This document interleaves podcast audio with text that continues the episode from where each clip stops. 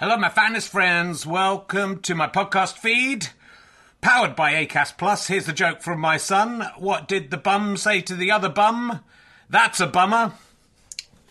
You know, not for everyone. Uh, so, uh, look, thanks to everyone who's come to see the previews of Can I Have My Ball Back? It's been going really, really well, and uh, really pleased with how the show's turning out. It's officially on tour now from Wednesday. I'll be at the Leicester Square Theatre. A couple of tickets left. Lots of press coming to that one. It'd be lovely to sell out, but there are a few other London gigs not selling as well. So if you're going to come to London, maybe look up those other London gigs. And then this week I'll be in St Albans on Thursday, Gloucester on Friday, Chorley on Saturday, which is sold out. You can join the waiting list. And Glasgow on Sunday, two shows. I think the earlier show is sold out. Check, check with the venue, but the later show has some availability. Come along if you can. If you enjoy these podcasts and like them being free, then the great way to pay me back is to buy a ticket to a show or buy a download or a book from gofasterstripe.com. But you could just keep listening for free as well. That pays me back also. So, you know, no no pressure. But I'd love to see you there. If you just know me from the podcast and don't know me as a stand up, I'm pretty good as a stand up. It's a good show. I think you're going to enjoy it. It's only made about seven men faint so far. So, you know, are you brave enough to take the challenge? Let's sit back, relax, and enjoy whichever podcast you're listening to now. Planning for your next trip? Elevate your travel style with Quince. Quince has all the jet setting essentials you'll want for your next getaway, like European linen, premium luggage options, buttery soft Italian leather bags, and so much more. And is all priced at 50 to 80% less than similar brands. Plus, Quince only works with factories that use safe and ethical manufacturing practices. Pack your bags with high-quality essentials you'll be wearing for vacations to come with Quince. Go to quince.com slash pack for free shipping and 365-day returns. Ready to pop the question? The jewelers at BlueNile.com have got sparkle down to a science with beautiful lab-grown diamonds worthy of your most brilliant moments. Their lab-grown diamonds are independently graded and guaranteed identical to natural diamonds, and they're ready to ship to your door. Go to BlueNile.com and use promo code LISTEN to get $50 off your purchase of $500 or more. That's code LISTEN at BlueNile.com for $50 off. BlueNile.com code LISTEN. Ladies and gentlemen, welcome to the New Town Theatre. Please welcome a man who is doing his 25th fringe but still doesn't know where anywhere in Edinburgh is. It's Richard Herring. Thank you very much. Welcome. Welcome to my podcast. This is uh, lovely to see you all. Thanks for coming along. This is Richard Herring's Let's Stuff Twats podcast. Uh, it's, it's sort of become that over the last few days. Um, my opening monologue has been about what women shouldn't put in their vaginas. There's been a new story every day, basically. Uh, it's everything. Don't put anything in your vagina. So I decided we'd do a podcast now where we just put different things up women's vaginas. Uh, yeah, women's vaginas, mate, not cows' vaginas, like you were thinking. And. Then we ring up an expert, says, "Was that a good idea?" And they say, "No, it wasn't a good idea." You got to you got to keep it fresh with the podcast. I'm just I'm just joking. Don't worry, it's a kind of joke. But I was uh, I was chatting to uh, the man who busts with a saxophone under the bridge on King's Stable Road, uh, just on the way down. I go past him every day. It's not a heavy footfall down there. It's an odd place to busk. He's the kind of guy who goes, "No, I'm not doing this for money. I'm doing this." For the love of busking. I don't really want to get. It's just passing trade. I'm, I imagine it might just because under that bridge there's quite a good echo, which makes him sound better than he is. But he is very cool. Uh, he calls it RHLSTP anyway. In, in, between, in between saxophone solos. Uh, so what's been going on? Um, yeah, I, was, I, I, went to see my first grown-up show of The Fringe last night. I, laughably, when I, when I came up here this year, I thought this would be nice. I'm only doing the podcast. I can go out in the evening and see the next day's guest see their show, and then I'll be able to talk about their show. I've got two young kids with me. I've not been out at all. Uh, we managed to get a babysitter last night, and we went to see one of our previous guests, uh, Jena Friedman, who was phenomenal, but you know, wasn't much help because unless I can travel back through time uh, in terms of the podcast. But do go and see her; she's great. Uh, but she was on uh, the in George Square, the assembly in the George Square. And I think for some reason, I think because when I'd gone to pick up the tickets at the Pleasance, they hadn't printed up and said, you need to go to the assembly venue to uh, print these up. And so in my head, I got it was George Street, and then I thought, oh no, it's George Square. My wife said, do check where that is. When you said, I know where George Square is. It's the end of George Street. It's where the assembly. I know where that is. And so uh, we had dinner uh, just uh, near Bristo Square and then walked all the way down to St Andrew's Square. Uh, as I said, "Well, it's, it's got a different name than I expected. There was nothing there. Uh, luckily, we had time to get a cab back up to the actual venue. And uh, when I got, I got in the cab and said, "Can we go to the George Square Theatre, please?" And oh yeah, in uh, it's five years ago, I, I was in the George Square Theatre. That's where both my shows were. So I probably should know. You can imagine my wife was not that amused. Actually, we were both quite tired. We made a walk. She did twenty thousand steps yesterday before this excursion. Uh, I didn't make a fuss when she set the burglar alarm off in the middle of the night, but I tell you, I fucking caught it. I'll tell you that. Lot, a lot of trouble. Anyway, uh, do go and see Jena Friedman. Um, and um, yeah, uh, I, I hope you'll enjoy today's show. It's going to be a little bit different. Uh, I'll crack on with our first guest because he has to rush off to do his other show in the George Square. He's at the George Square. I notice he's in the same venue uh, roughly as Jena Friedman, uh, which again I did a show there as well once. I don't know how I didn't realise. so it's so close to where we're staying as well. It's hilarious. Um, He's, he's I've been coming up 25 times. How did I not know? Confusing though, isn't it? That is there to confuse people. That must have got a few people, not people who've played the George Square Theatre so much. anyway, he is probably best known for his performance as Daniel in Everything Is Like Sunday. That's Sunday with, a, with an AE on the end, like an ice cream. Well, you- I don't need to tell you, that's why you've come here tonight. Will you please welcome the amazing Rob Auton, ladies and gentlemen?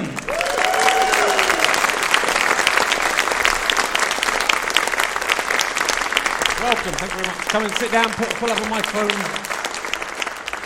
You'll need to pick up that microphone or we'll be, uh, we'll be in all kinds of trouble. Hello. So, uh, can you tell me a bit about being Daniel and everything is uh, like Sunday?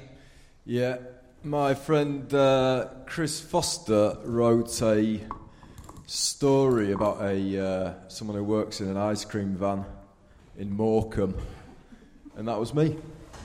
Is it a good, good role? A good part? Good to do well? Pretty good, yeah. I mean, it was freezing when we were doing it. Yeah, the, that'd be the ice cream. yeah, the ice cream was the, the ice cream was probably the warmest thing about it. Actually, Was it? Okay. Morecambe was particularly cold, but it was good. Yeah, that was. Uh, I haven't really done much acting. I had a, I go for quite a lot of auditions. Yeah. Um, I'd, I had an audition for a part in uh, the new Mummy film. Oh, have you? Didn't get it. Oh, okay. What are we going to be playing in The Mummy? Well, the lead, I think. uh, but then I got uh, no. The only one, the only one I got was because I, I do on stage. I read from uh, books and things like that, and um, I went for an audition, and the audition was to be a uh, bad performance poet in Cold Feet. Yeah. when they all go to a festival Yeah. and they go into this spoken word tent, and I got that. Yeah. I got got got that part. But sometimes you just go to audition, you go, this, I know I'm going to get this one. This is Yeah. going to be fine. Yeah, yeah. And I was in the audition, and uh, it was meant to be like this hit called poet, and I said, well, you know, some some of them, some of these spoken word artists actually read from their phone. So I said I could do that, and they said, yeah, that's a, that's a good idea. Yeah. Then I just got it. Yeah, Got it. I mean, the it's good. That was great, though. I'm not knocking it because to to be on that, you know, it, that's the kind of thing that my parents' friends can engage with. Yeah. Like, oh, Rob, I saw Rob on Cold Feet. He's doing well. You know what I mean?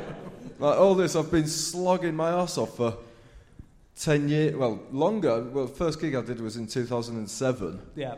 and then I do one 10 minute, well, 10 second bit on Cold Feet, and that's a bit that, that they engage with, you know. Yeah. But my parents were up yesterday. Actually, they came and I, I did two shows yesterday. One at 10 to 3, one at 10 to 6 in the same room. My, my parents came to came to both. They've been every year, so that you know that's amazing. That? Yeah. That's nice. Um, so you were working in advertising before you became. I was, yeah, yeah.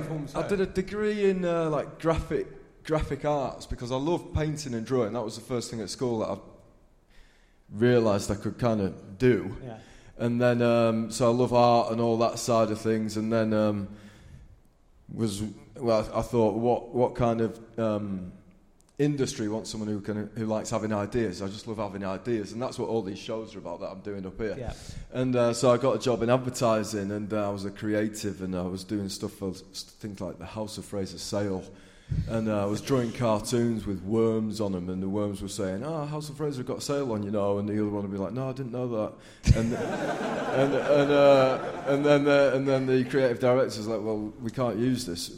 What you're you doing?" then they're never going to go for this. Yeah. And I kept on doing it and doing it and doing it and doing it, and then we, you know, I ended up getting. I actually did an advert for Florette the salad. Do you know Florette salad? Does no. anyone know what that is? I know people always slag off Edinburgh for not having any green stuff, but yeah, it's easy. If you go to a supermarket, you can find it, can't you? But um, it's um, yeah, I did that, and that was on TV. But I mean, yeah. So, it, but the thing is, with advertising, is it's so it's almost the perfect job for someone who considers themselves to be a creative. Yeah. But it's a business, and. Uh, when I was doing advertising, I, I, was getting really frustrated because I was having all these ideas that I really liked. And then I started filling up these notebooks with like random stuff, and then uh, it was just bits of writing really. And then the creative director said, "Oh, I'm I'm I'm having a fireworks party. We're going to do some poetry." And I said, "Oh, I've got some, I've got some stuff I've written down. I don't know what it is. Can I stand up and say it?" And he was like, "Yeah, yeah, okay." So I went up and stood up and read out these bits. I did like one was about Nigel. I've got a flatmate called Nigel who lives in a shell. I guess that means that I do as well. and I mean, it was hit and miss. That was, um, and uh, but you know, like orange and opinionless. That's what I want from a carrot and things like that. And it, and then it went on from there. And then uh, after the gig, they said there was a person there who runs a spoken word night Bang said the gun that we're actually doing at the book festival there on Saturday, and um, they said, "Do you want to come and join us and be part of Bang said the gun?" So I did that, and then um, I kind of got the, that that fireworks party gig was my first ever gig, and uh, and then I just got the book for it. Really, I tried yeah. to do all the open mics I could. Went to the poetry cafe in Covent Garden and did poetry unplugged, and um, someone came up to me afterwards and said, "Oh, do you want to do my alternative comedy night?" I said, Well, can I just do what I did then? And he's like, uh, Yeah. So I said, Okay. So I did that. And then uh, started doing more comedy gigs. Yeah. And, uh, you know, some would go well, some would go really badly, and then it's kind of been the same ever since. Yeah. but it's you know it's it's it's in, you're doing interesting stuff, and that's always anyway, that kind of it is that proper alternative yeah. comedy. It would have worked uh, on the on the original alternative comedy scene, I think, as well. But it is, it is that sort of bravery. I had Spencer Jones on the other day, who's. Mm. You know, his stuff is so wild, and you kind of think, how do you take that step to go, right, I'm going to give this a go? But I suppose if, if that's what you've always done, yeah. then you're not, you're not kind of saying, oh, well, will this work? If I try this, yeah. this is what I do, and, and like it or lump it, isn't it? Yeah, you kind of get a bit battle hardened to it, really. Yeah. Like, you get punched so much, you're just like, well, come on. I've, there's only so much that can go wrong in this show. And um, but I enjoy it. It's a thrill, especially yeah. now when because I've been doing it for the. I did the, I did my first solo show up here was a show all about the colour yellow called yeah. the Yellow Show because I came up at 2009 and did a thing called the Big Comedy Breakfast on the um, in the Apex Hotel on the Grassmarket, and uh, Lionel Blair was doing tap and chat on the uh, in the next room, and we were doing this thing 15 minutes each for for comedians and. Uh, uh, well, three comedians and me, and then um, I it was that, and then I thought I saw people doing hour long shows. I was like, oh, I'd like to try and do that. And then I did a thing on the Free Fringe, yeah, uh, about the, the colour yellow, and obviously no one was no one was coming, so. Well, no one else was doing that kind of. No one else has really thought about you know having to go at colours before. It's about time someone had a go at them, yeah. one, one at a time. Yeah. But that is it. no, but the thing, the thing is, is that what I did was, I was just like, what, what, what am I going to do here? So I got a yellow uh, paddling pole, blew it up, got a yellow coat, got as many different layers of yellow as I could, like bunting. I got one of those noodles, you know, the, for the swimming pool, the foam ones. Yeah. Cut a slice in the end with a Stanley knife, put my yellow show flyer in it and then fished it out like that, like like a fishing rod with a flyer in it. And then people who liked the flyering technique would take a f- flyer, and then like all the Edinburgh locals, like the young young people would like rip the noodle out of my hands and run off down the street. I'm like, oh come on, give me a break. I've been sat here for four hours, and it was just savage. But I was doing it for four hours a day, and like people were coming and. Uh, yeah, it started started to started. To, I thought when I was coming up here, I was like, I love this. Yeah. I love this material that I've got here. And then you come up, you get a few three star reviews, and then uh, you're like, ah, it's not as good as I thought it was. but I looked. I've got a bag of props of all my old shows. And I was looking at it, and I, with the yellow show, I, I made these yellow vision glasses, like 3D glasses out of cardboard, and got the acetate, and it was all yellow. There's Eric was there, who's in the audience today. Still got that pair of glasses, and uh, I looked at those pair of glasses, and I thought, that was as good as an idea as I thought it was. And people try to knock it out of you, Yeah. and but you've just got to stick with it and keep Well, going with it. You have stuck with it, and you've done. Uh, there's a great uh, little uh, sort of pomp performance poem about buying yellow stuff from the supermarket, Yeah, which I right, presume thank is you, part yeah. of that show. Yeah, it was, I mean, which is I love that idea of going to the supermarket and only buying yellow. Have you, did you actually ever do that? Did you I go? didn't buy it, but I filled Yeah. up the trolley with all yellow stuff Yeah. and made a, like a stock frame animation Yeah. out of it. So you got like melons and then all the like uh, cloths and Yeah. yeah. you look a bit crazy, but Yeah, well, I'd be tempted to take does see what the checkout girls. I mean, I got a whole show out of what the checkout girl said about my of yogurt. So uh, it'd be kind of when they just noticed that everything was yellow. I think that would be quite an interesting thing to Yeah, yeah, yeah. interesting reaction to get. But it's a, it's a lovely, it's a lovely. I mean, it is. It's, it's that mixture between poetry and comedy and, and weirdness and also just. But I, but I I love those Edinburgh shows, and I, that's what I like to do in Edinburgh shows: Mm. take an idea. And then run with it rather than going. I've got loads of material about this. I've, Yeah, oh, I've got yeah. material about a banana. I Yeah. might as well do a show about yellow things. Yeah, yeah. Uh, you know, you, you have to you have to create from the, the idea. And so you've done that. You know, you've done this. Is your eighth? Is it your eighth show? eighth one, yeah. Is it consecutive? You've done one every year. Yeah. I mean, that, that's also the thing with Edinburgh now is it takes so long. I know last year's show particularly probably broke through more than. Has it just been a gradual process of kind of Um, getting more and more? Yeah, it has. I mean, I started off in the Banshee Labyrinth, Yeah. and it was a right, small cave, and then did that, and then the people who. The good thing is, is the people who like it come back. and The people who don't like it don't come back. Yeah. And I am so pleased that it is that way around. It'd just be awful, wouldn't it? Have you seen Rob Auton? Yeah, I hate him. Are you going this year? Yeah. Big time. See you there.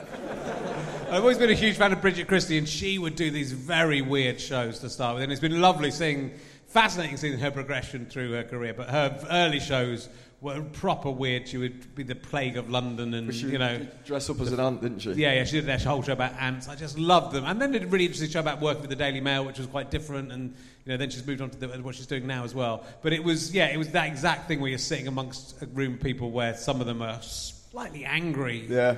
about what's going on, Yeah. and you're sitting there laughing your head off. It's great, isn't but it? then you do go, you know, that was the one. That was probably the, out, of, ev- out of all the Edinburghs, that was the one act I would always go back and, and see again. Mm. And I think when people walk out as well, like it kind of galvanizes the people in the room who are enjoying it. They, Yeah. They're like they're rooting for you a bit more, Yeah. aren't they? yeah, Yeah. And uh, so, uh, so to answer your question, I was doing it. Yeah, I did a show about yellow, then I did a show about the sky, then faces, then water, then sleeping, then hair, where I grew my massive beard Yeah. and really long hair, and uh, then I did a show about talking. Um, and it's just yeah, it's just a case of keeping on doing it really, and just as long as I'm having ideas that I like. yeah. And this show's all about time, and every year I'm just like, oh, come on, just try and try and do it, and just try try try your best, you know. Yeah. And uh, it's going all right so far. I mean, I, Well, last year's show was the second best reviewed show in the Fringe, according to your website. That is that. There's only one. There's only one way to get better. you So, you know, it. that is a, that is a that's a risky thing to have. if you've hit the top, but then if you hit the top, then there's the only ways down. well, second, didn't to- it? yeah. Still got somewhere to go. Yeah, you could go, you could go up. No, well, no. It's, I think that's it. It's good. That it's, it's a. It's uh, no. I was pleased with that. I mean, I, basically, I just want people to come and if they like it, great, and if they don't, and that's all right. But it's just about trying and just seeing and testing myself. I love testing myself and seeing if I can do it. And I mean, I've, I've had some experiences up here. Like I was one year when I was doing the water show and I got food poisoning, and it was it was it was a, a, one of the one of the bad uh, food poisoning experiences compared to the good ones, and uh, it was just really. And I, I thought I'm not going to be able to do my show, can't? And then adrenaline just takes over, yeah.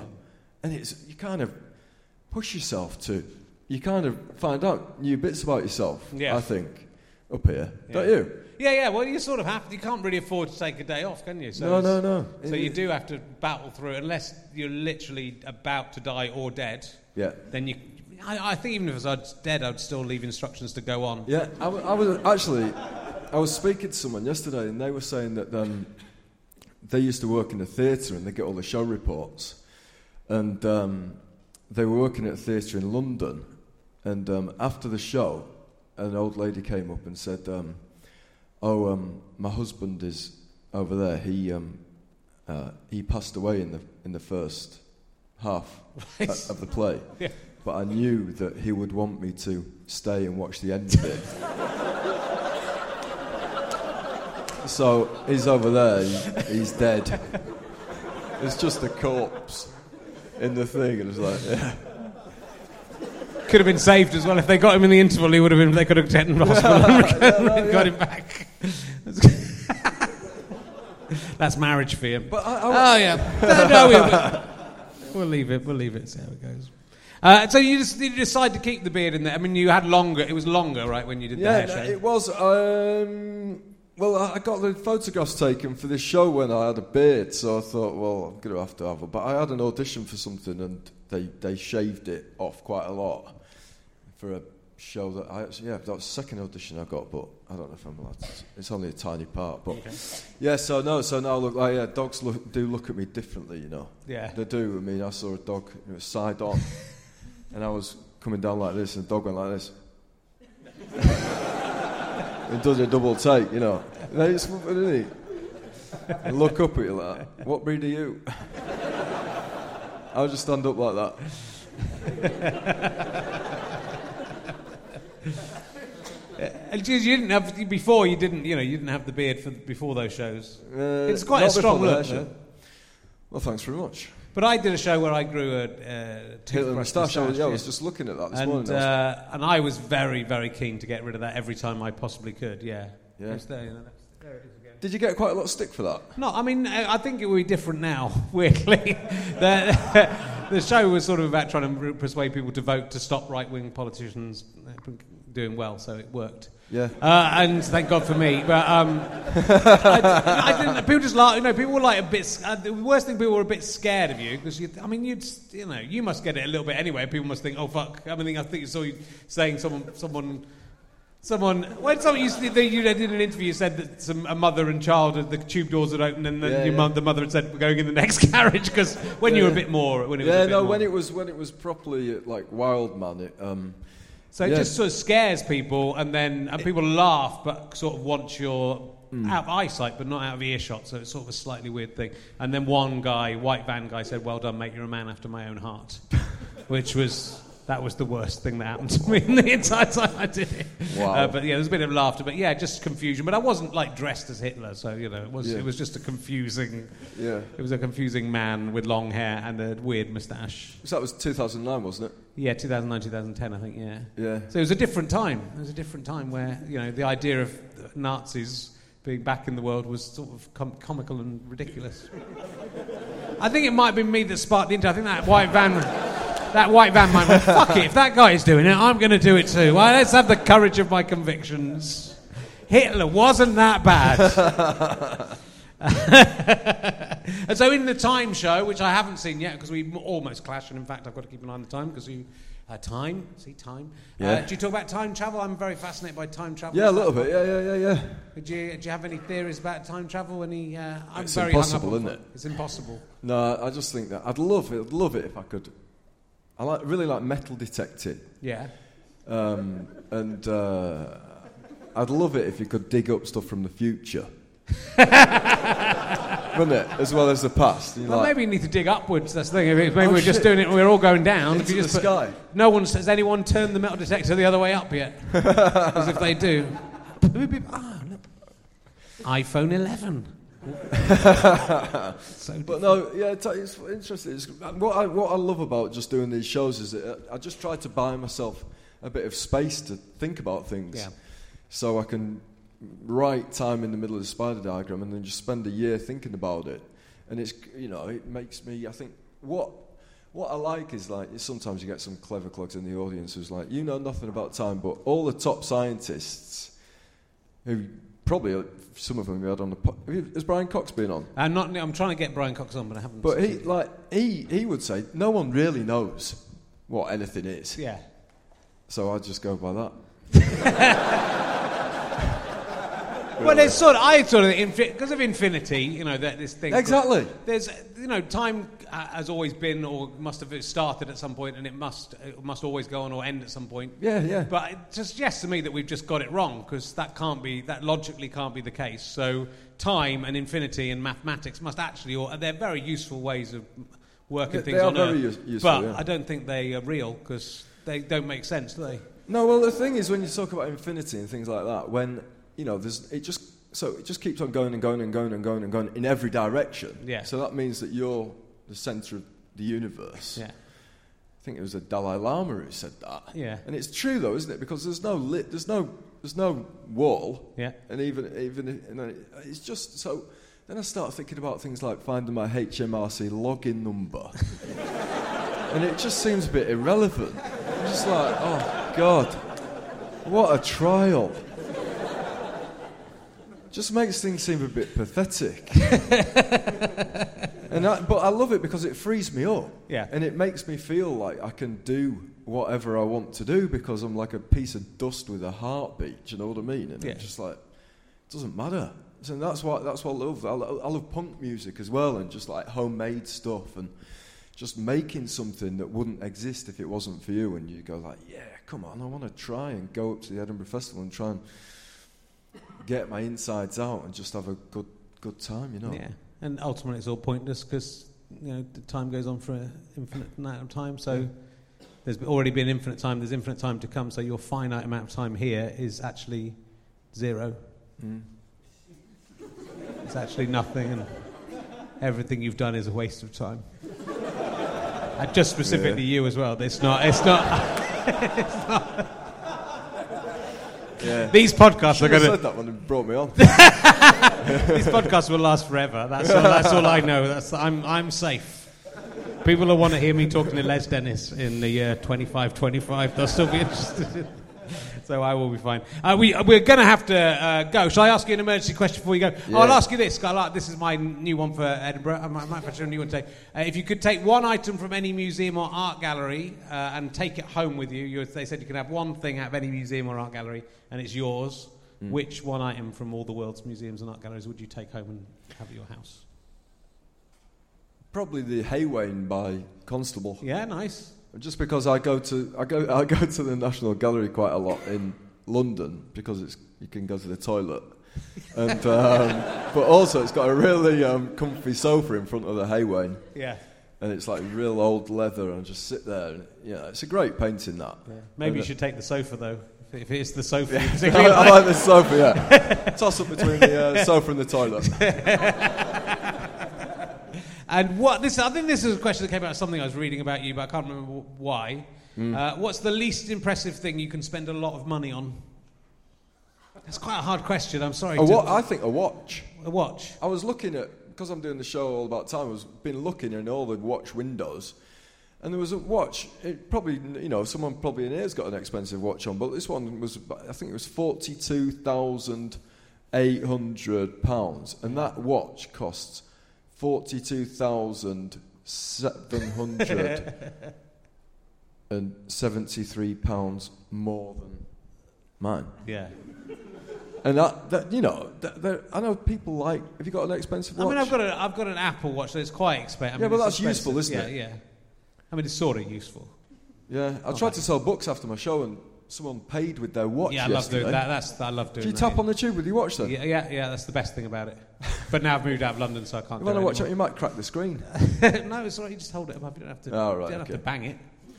The energy's Yeah, no, that's true. I saw, I saw on Facebook there was, you know, you get those ads come up. There was an ad for a watch, a monthly watch club where they would send you a, an expensive watch every month. Have you seen that advert?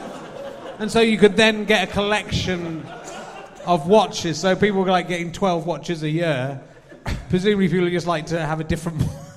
I hope they don't come to my show. I mean, that is that is pretty impressive. It is very impressive, yeah. I mean, it's impressive. Impressive someone's managed to make that a business, and enough people go, Yeah, I reckon I need 12.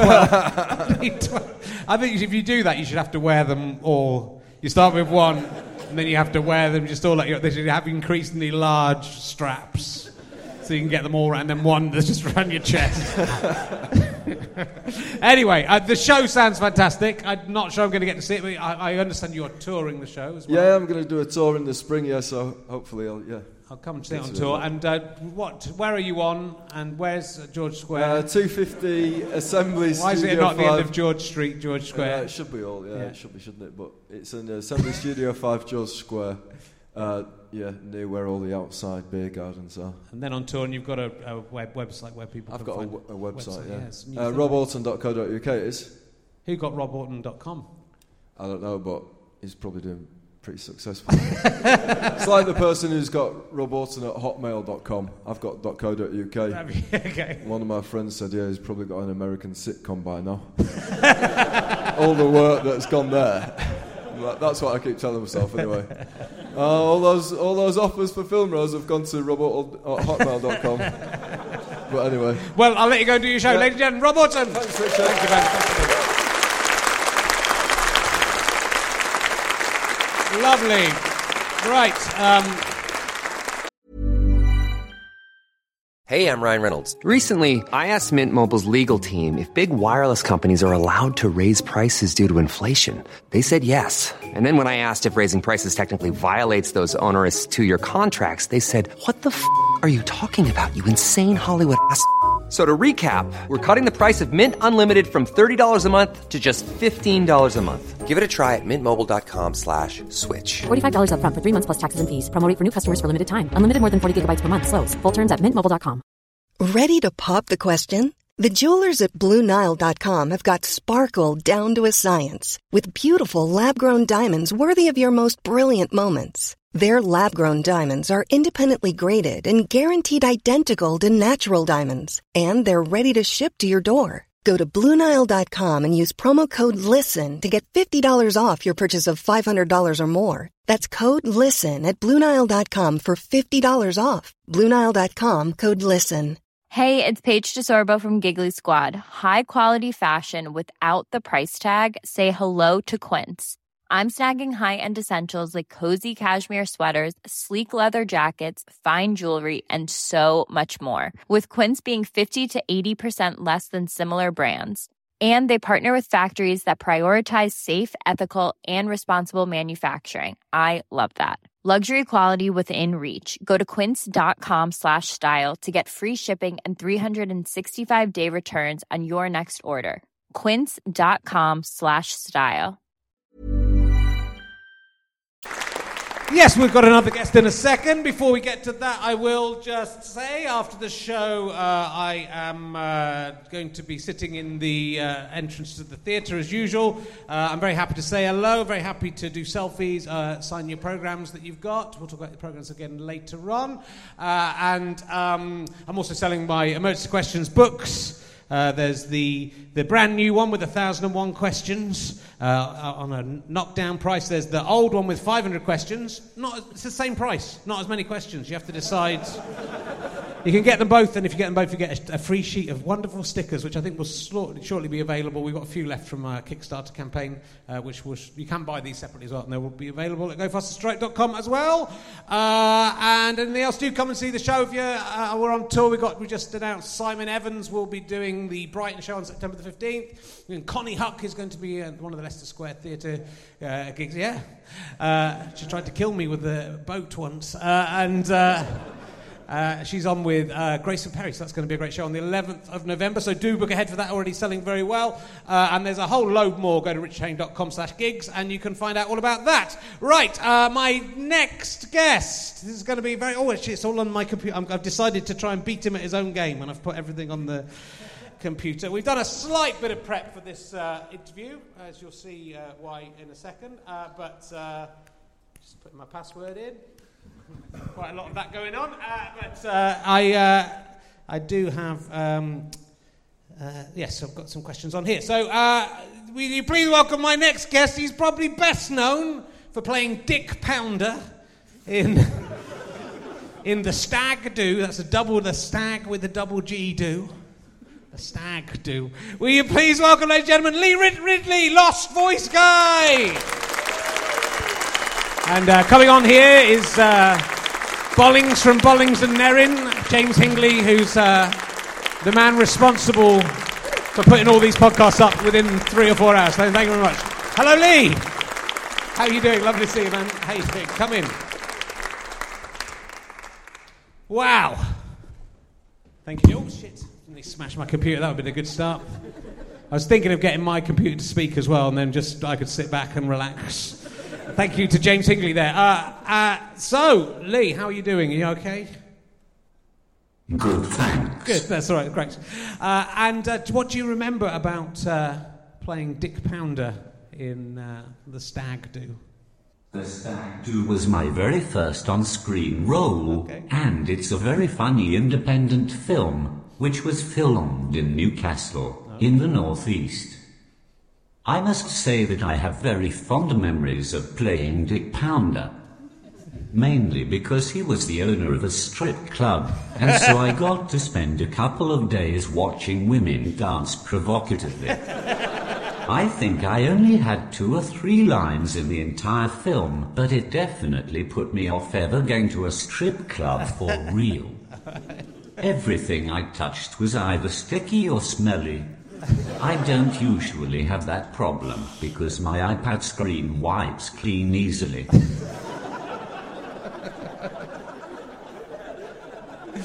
So good. You turned up every day, I'm sure, even when you weren't in the scenes. But uh, is you're also maybe slightly better known for your recent appearance and win on Britain's Got Talent. Um, there's quite a big decision. I know you've been doing stand-up for a while. What, what, what was what made you decide to give that competition a go? I'll be honest, it wasn't an easy decision to make. Before I went on it, I think talent shows were looked down upon by many comedians. And I was one of them. I just didn't see it as something that I wanted to do, and I didn't particularly think it helped my career that much. I also worried about becoming known as that guy that won Britain's Got Talent and only having 15 minutes of fame. A few things helped me change my mind. One of the main reasons that I decided to do it was the fact that there isn't really many opportunities for comedians to reach a large audience on television anymore. There's only really programs like the Apollo left, and even then, it's hard to get a break on anything like that. It was actually my agent who suggested that Britain's Got Talent would be a good way of reaching a much bigger audience. I still took a while to be convinced, but in the end I knew that he was right. I think Britain's Got Talent gets about 10 million viewers, so I would have been silly just to dismiss it. Even after agreeing to do it, I didn't tell many of my friends on the circuit because I was worried about being judged or as being viewed as selling my soul to Simon Cowell. it was only after my audition was shown on the television that I realized I should have trusted my comedy mates more. They were all so supportive of me when they saw it, and it meant a lot to me. I actually think that having their support helped me go on to win the whole thing. That's great. Yeah, there is a. I mean, there is a real camaraderie. I think, especially behind certain comedians on the on the circuit, which I'm sure you, you're one of them, where people are, you know, comedians have this reputation of being like selfish and and competitive. But uh, yeah, that, that's that's good to hear. And um, what was it? What was it? What was it like on the program? Did it lead up to your expectations, or was it? It was a very intense experience. Yeah. There was an awful lot of filming to do for it, and I seemed to be getting asked the same questions over and over again when they were interviewing me for segments of the show. I didn't really know what to expect beforehand because I'd never given it much thought before. The whole process was pretty surreal and, at times, I found it hard to cope with mentally. I was very lucky to have some great family and friends with me during the whole thing. I think I would have went crazy if I had to do it on my own. Yeah. I was also very impressed by the way that the crew at Britain's Got Talent looked after me as well. One of my main worries about doing the show was the fact that they might take advantage of me and exploit my disability. Yeah. But they made it clear from day one that this wouldn't be the case. And the crew always looked out for me and put my needs first. So that helped me a lot. I developed such a great relationship with most of the people working on the program, and I think that that's a massive credit to them. You always hear horror stories about the way people are treated on these kinds of shows, so it was nice to see the other side to that. Yeah, that's that's very interesting to hear because you do that. You sort of do think those shows sort of chew people up and spit them out. Quite, you know, it's finding the next person and moving on, and that's the problem with it. it is, it's interesting that a lot of a lot of comedians have gone on on that show more recently and done very well as well. Although you know, think you're the only one to have won the whole thing as a comedian. It's not. Yes. Yeah, good. yeah, well done. Uh, and you joked about Simon Cowell having plastic surgery, which I haven't uh, noticed. Uh, there's a sort of weird photo of him in the paper today looking like a sort of robot, but I'm sure that you can't have a plastic surgery for that. Did he? Did Cowell, Cowell, Cowell really take those jokes well, or was is it difficult afterwards? Simon is a pussycat, really. Out of all of the judges, he was obviously the one that I was worried about most, because of his reputation. But, if anything, he's probably the judge that I bonded with most. And he seemed to take the jokes about him really well. Both him and David Walliams have been really supportive since. David came to see my Edinburgh show last year, which was really nice of him. Although, having one of my comedy heroes in the crowd did put me off a bit. Especially as he's too tall to blend into the rest of the audience. I've seen Simon a few times since winning as well, and he's been really good with giving me advice. Disappointing. Uh, so.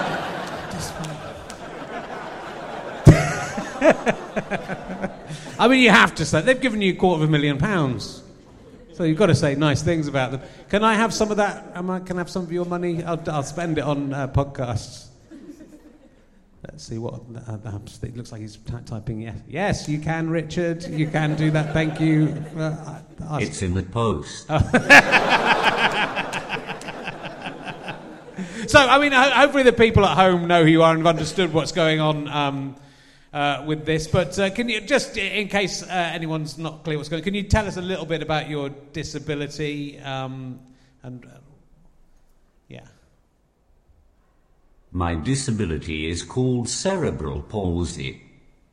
It affects people in different ways, but in my case, it means I have no speech. My right side of my body is weaker than my left, and I walk like a zombie out of The Walking Dead.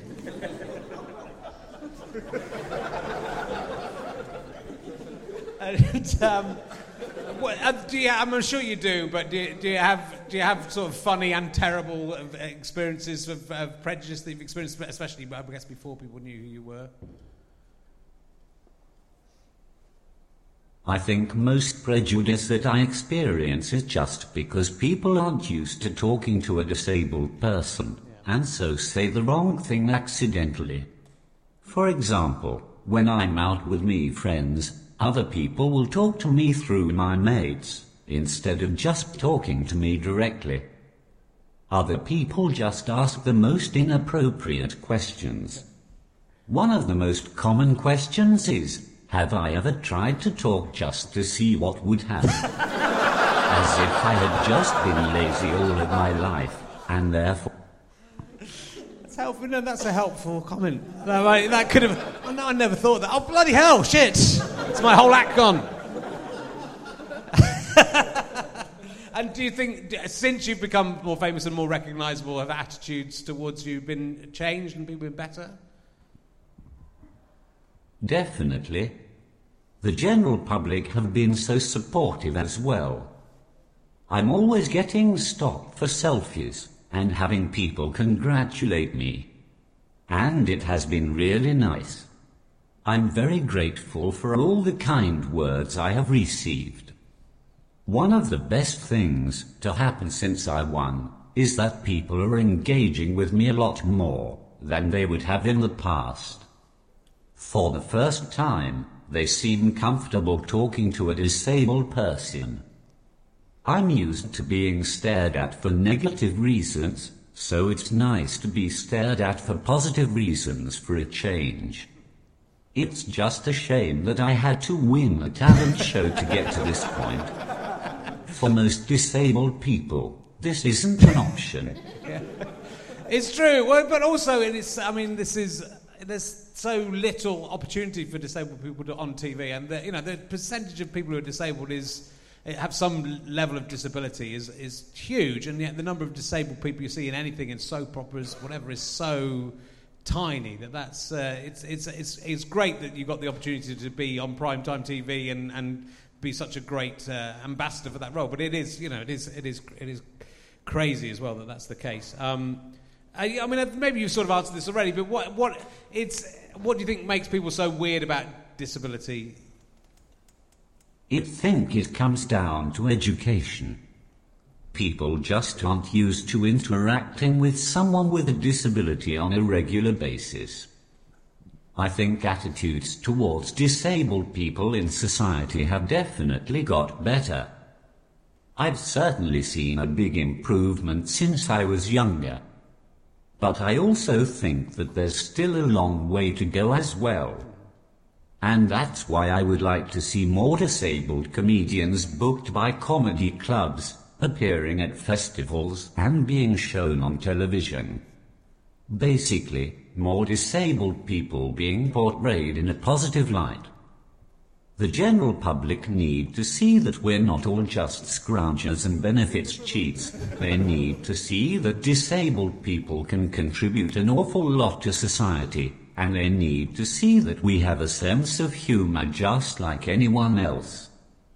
Programs like The Last Leg on Channel 4 have paved the way, but there's still a lot that could be done. Only when we see disabled people on our stages and on our screens as much as anyone else will attitudes really change. And only then will disabled people feel fully a part of society.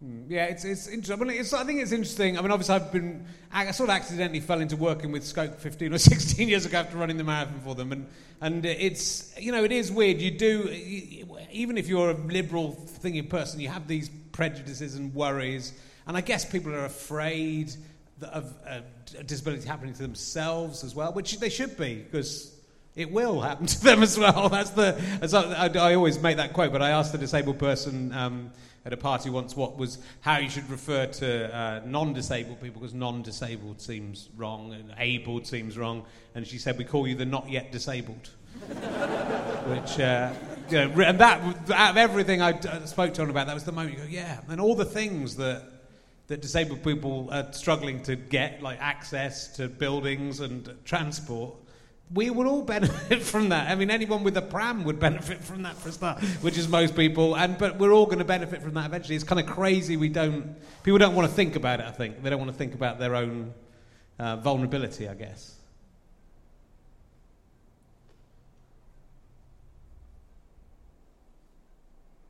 Especially in Edinburgh. yeah, yeah. I mean, this is a terrible, terrible city.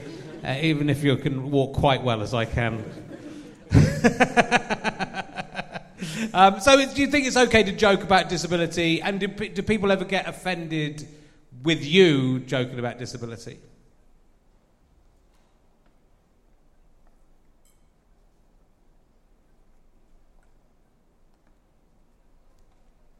I think any subject can be joked about if it's handled in the right way. Because I base most of my jokes on myself, I think I get away with it a bit more. The funny thing is that the people who usually get offended by one of my jokes are people who are getting offended on behalf of someone else. For example, I once had someone walk out one of my gigs once, and when someone asked her why, she said it was because she worked with disabled people. so she was getting offended on behalf of them, without really knowing whether they would have been offended or not. I sometimes get offended by jokes myself. Maybe because it's a joke about something I'm too familiar with. But I also appreciate the context that the joke is in, and that other people might find it hilarious. Like I say, it's all about the writing and the performance of the joke, and the circumstances you are telling it in. It's, and, and also, just- I think it's a comedy is a great way to communicate, c- communicate uh, these kind of big ideas as well, you know. And I think, and, and like you say, uh, showing people that you can laugh and you have a sense of humour about stuff, just it, you know, it, it, it gives empathy to people who might not have empathy in the, in the first place, or might be, you know, just confused. It's it's just something that the people, you know, it's a shame people aren't able to address it more, but hopefully you, they will. Uh, let's us talk about the the, uh, the iPad. Um, how does how does this work for you then? This this this way of communicating. It's just a text to speech app on my iPad. Basically, I type in what I want to say, and it speaks it for me. Obviously, this means that I've become very good at spelling over the years. You can also save sentences and phrases that you use frequently as well. Which is a good job, because this interview would take fucking ages otherwise. We may have put- put- given you some of the questions ahead of the time. We may have may have. Um, so what what phrases do you have? Do you have like preloaded phrases that are ready to go? And what are they? And have I just? I know most of these questions I've asked just in the air already. Why don't you ask me some random questions Okay. and find out? Okay. Um, shall I ask you? Well, I know what- there is one in there. I'll ask you. I'll ask you the one that I know's in there. Uh, have you ever tried to suck your own cock, Lee Ridley?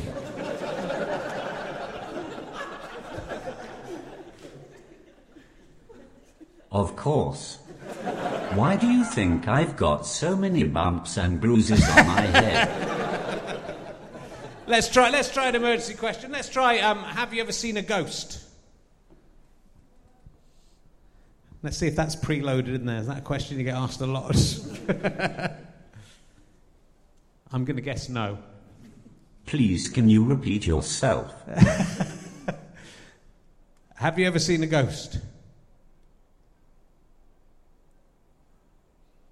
Beans on toast.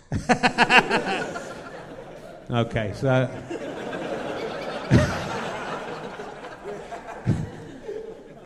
what would you like for dinner?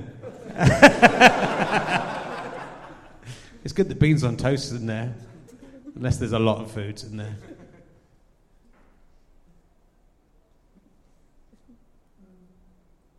Blow job, please.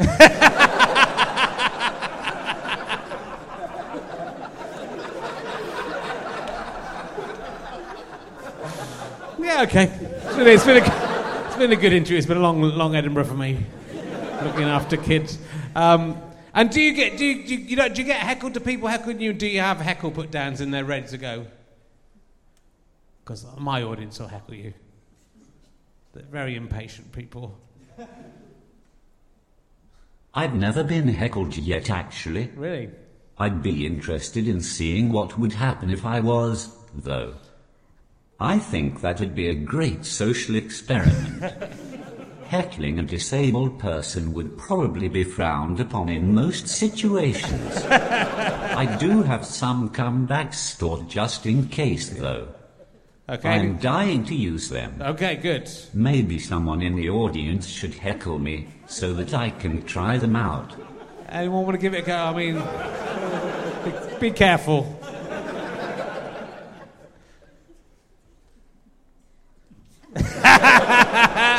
That's what you say. You're the, you're the luckiest. S- Stop pretending you can't talk to get to a, a quarter million pounds. You, you cunt. How about that? Who said that? God. Why do they bring their own microphone, especially to do it? That's awful. Yes. Well, Stephen Hawking fucked your mother. then you had to run the virus checker. It's good. Good. More people should agree you. Um, and um, hey, we're doing. pretty- We're doing. We're doing. I, I guess I could have just asked you how long the answers took, when, uh, and then I would have known how long we got. We've got plenty. We've got plenty more questions to go. So that's good. Um, you've. Uh, well, let's, what were you doing before you got into comedy? And, and um, yeah, what, what what was going on before? Before I was a stand-up comedian, I was a journalist. I had studied journalism at university and had worked for a few local newspapers in Newcastle, as well as the BBC. Most recently, I was working in the media team of Sunderland City Council. Deciding to do comedy definitely changed my life though. I'll be honest, I haven't always been good at expressing myself. In fact, despite what you see on stage, I still don't think I am now. I've always been really self-conscious about myself and what other people think of me because of my disability. I guess it comes with the territory. I've just got used to feeling paranoid and awkward, even around people that I know. I'm incredibly shy and I'm never completely relaxed because my brain won't let me be. With that mindset, maybe doing stand-up comedy was a weird choice for me. Why would I want to get up on stage and let loads of strangers judge me even more? I'm still trying to figure that out. What I do know is that doing stand-up comedy has taught me to let go of my inhibitions a bit. When I'm up on stage I feel like I've found the perfect way to express myself. I have always used humor to help me feel more relaxed. I've always enjoyed making other people laugh, it's a great feeling. Plus if I didn't laugh, I'd most definitely cry. Yeah, well, but you know th- those reasons. Are, I think a lot of comedians uh, that, that resonates a lot with me. You know, I think it's what I love about comedy is that the, the, the range of people that give it a go, and the fact that you know. There's people you would think, well, they could never do comedy with such and such. And you'd think someone who can't speak, they're probably not going to ever do comedy. And that's what's amazing about stand-up comedy is that you can you can do stand-up comedy, you can overcome that and become a stand-up comedian. That is that's the, the power of the medium. But yeah, it is. What what was what was the, the, the moment that made you decide to give comedy a go, given all that shyness and It came about because my mate thought it would work well. Of course, I thought he was crazy, but the idea stuck in the back of my head. Eventually, a few months later, I decided to give it a try because I knew I'd regret it if I didn't. It turns out my mate was right. It's just grown from there really. I don't think there was a moment when I realized I was funny. I think it just developed over time. I've always enjoyed watching comedy shows on television and grew up watching the likes of Jack Dee and Lee Evans doing stand-up. I'm also a huge fan of the League of Gentlemen, which explains my twisted sense of humor. So I guess it just grew out of all of that, really. I do remember always enjoying making other people laugh, though. It made me feel good. So it's nice to now be able to do that for a living. yeah, great. Um, it's you've written a book as well. Um, can you tell us a little bit about the book? As My book is called I'm Only in It for the Parking. and it's basically answering all the stupid questions that I get asked about my disability. I think the question that I'm sick of being asked the most is definitely are you as clever as Stephen Hawking? Spoiler alert, I'm not. And the funniest is probably when people ask me really personal stuff like if I can sex. This really amuses me. Contrary to popular belief, disabled people can actually have sex. And if I have managed to convince someone to sleep with me, then there's still hope for the rest of the disabled population as well. I'm not sure why so many people seem to think that I can't have relationships. Obviously, it'd be awkward if I started to talk dirty in bed. There's no way I can say something filthy to a woman without her imagining she was in bed with Robocop. And uh, there's an audio book of your book. Was that just copy and paste and then go home?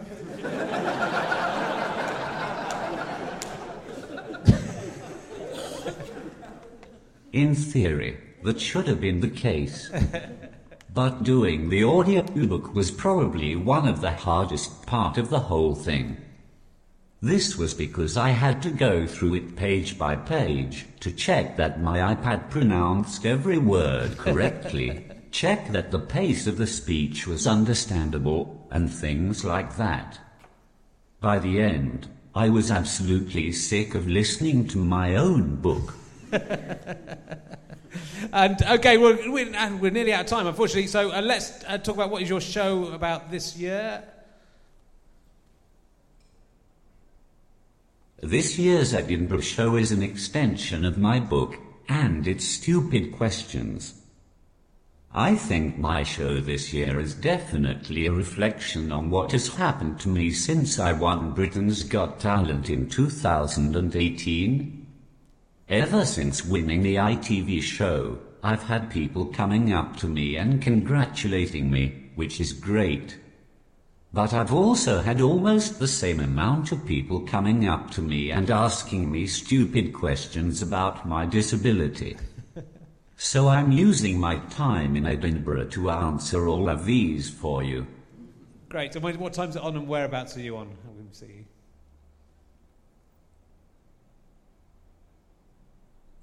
My show is called I'm Only in It for the Parking. And it's on at the Gilded Balloon at half past seven every night of the festival. And if people can't make it to Edinburgh, then I'm taking this show on a tour of the UK in October and November. Terrific, good. Well, I mean, I gave you a big break back in uh, Rich Town's Edinburgh Fringe podcast and uh, gave you five minutes of stand up. I'm sure that's why this has all come about. uh, I'm very glad to hear. Uh, and look, uh, I should say to the audience here, um, we are doing a collection for Scope after the show, which is a fantastic charity that I'm a patron of. I think you're also involved working with Scope, uh, who are doing lots of great work for disabled people. So if you think those programs are worth and you would like to donate, there will be people with buckets after the show. I think we're going to get a good amount today. Uh, I hope so. You can also text the number in the program if you can't do that. Have you got anything to say about uh, about the the collection? Scope is a fantastic charity that helps disabled people every day. Many of us would be lost without it. So, if you put just £10 into the bucket, you could be helping dickheads like me achieve their dreams. and meet Paul from the Chuckle Brothers at the Royal Variety performance. Yeah, we've done very well. We've raised a lot of money over the years for Scope, so please do carry on giving generously. I still haven't been given a free parking disabled badge, which is all I did it for. In the first place, we'll find out how, what the price is to give. It may be having to lo- lose a leg, it? I might have to, to put a leg in the bucket. Um, let's see what I'm going to get for that. I'm You can borrow mine. Okay, good. Ladies and gentlemen, please give a massive round of applause. Lost voice guy, guy Lee Ridley. Thank you, man. That was awesome. We're back tomorrow. Bryony Kimmings, I'm going to see. Uh, and uh, Arabella Weir tomorrow as well. Please come and see that. Thank you very much. Goodbye.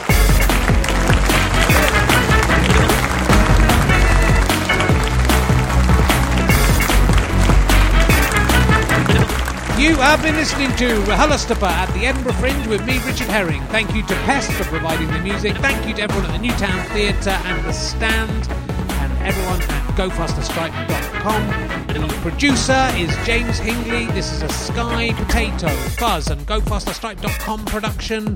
Go to rehullastapa.co.uk to find out more. RichardHerring.com slash gigs to find out who my guests are for the rest of the run.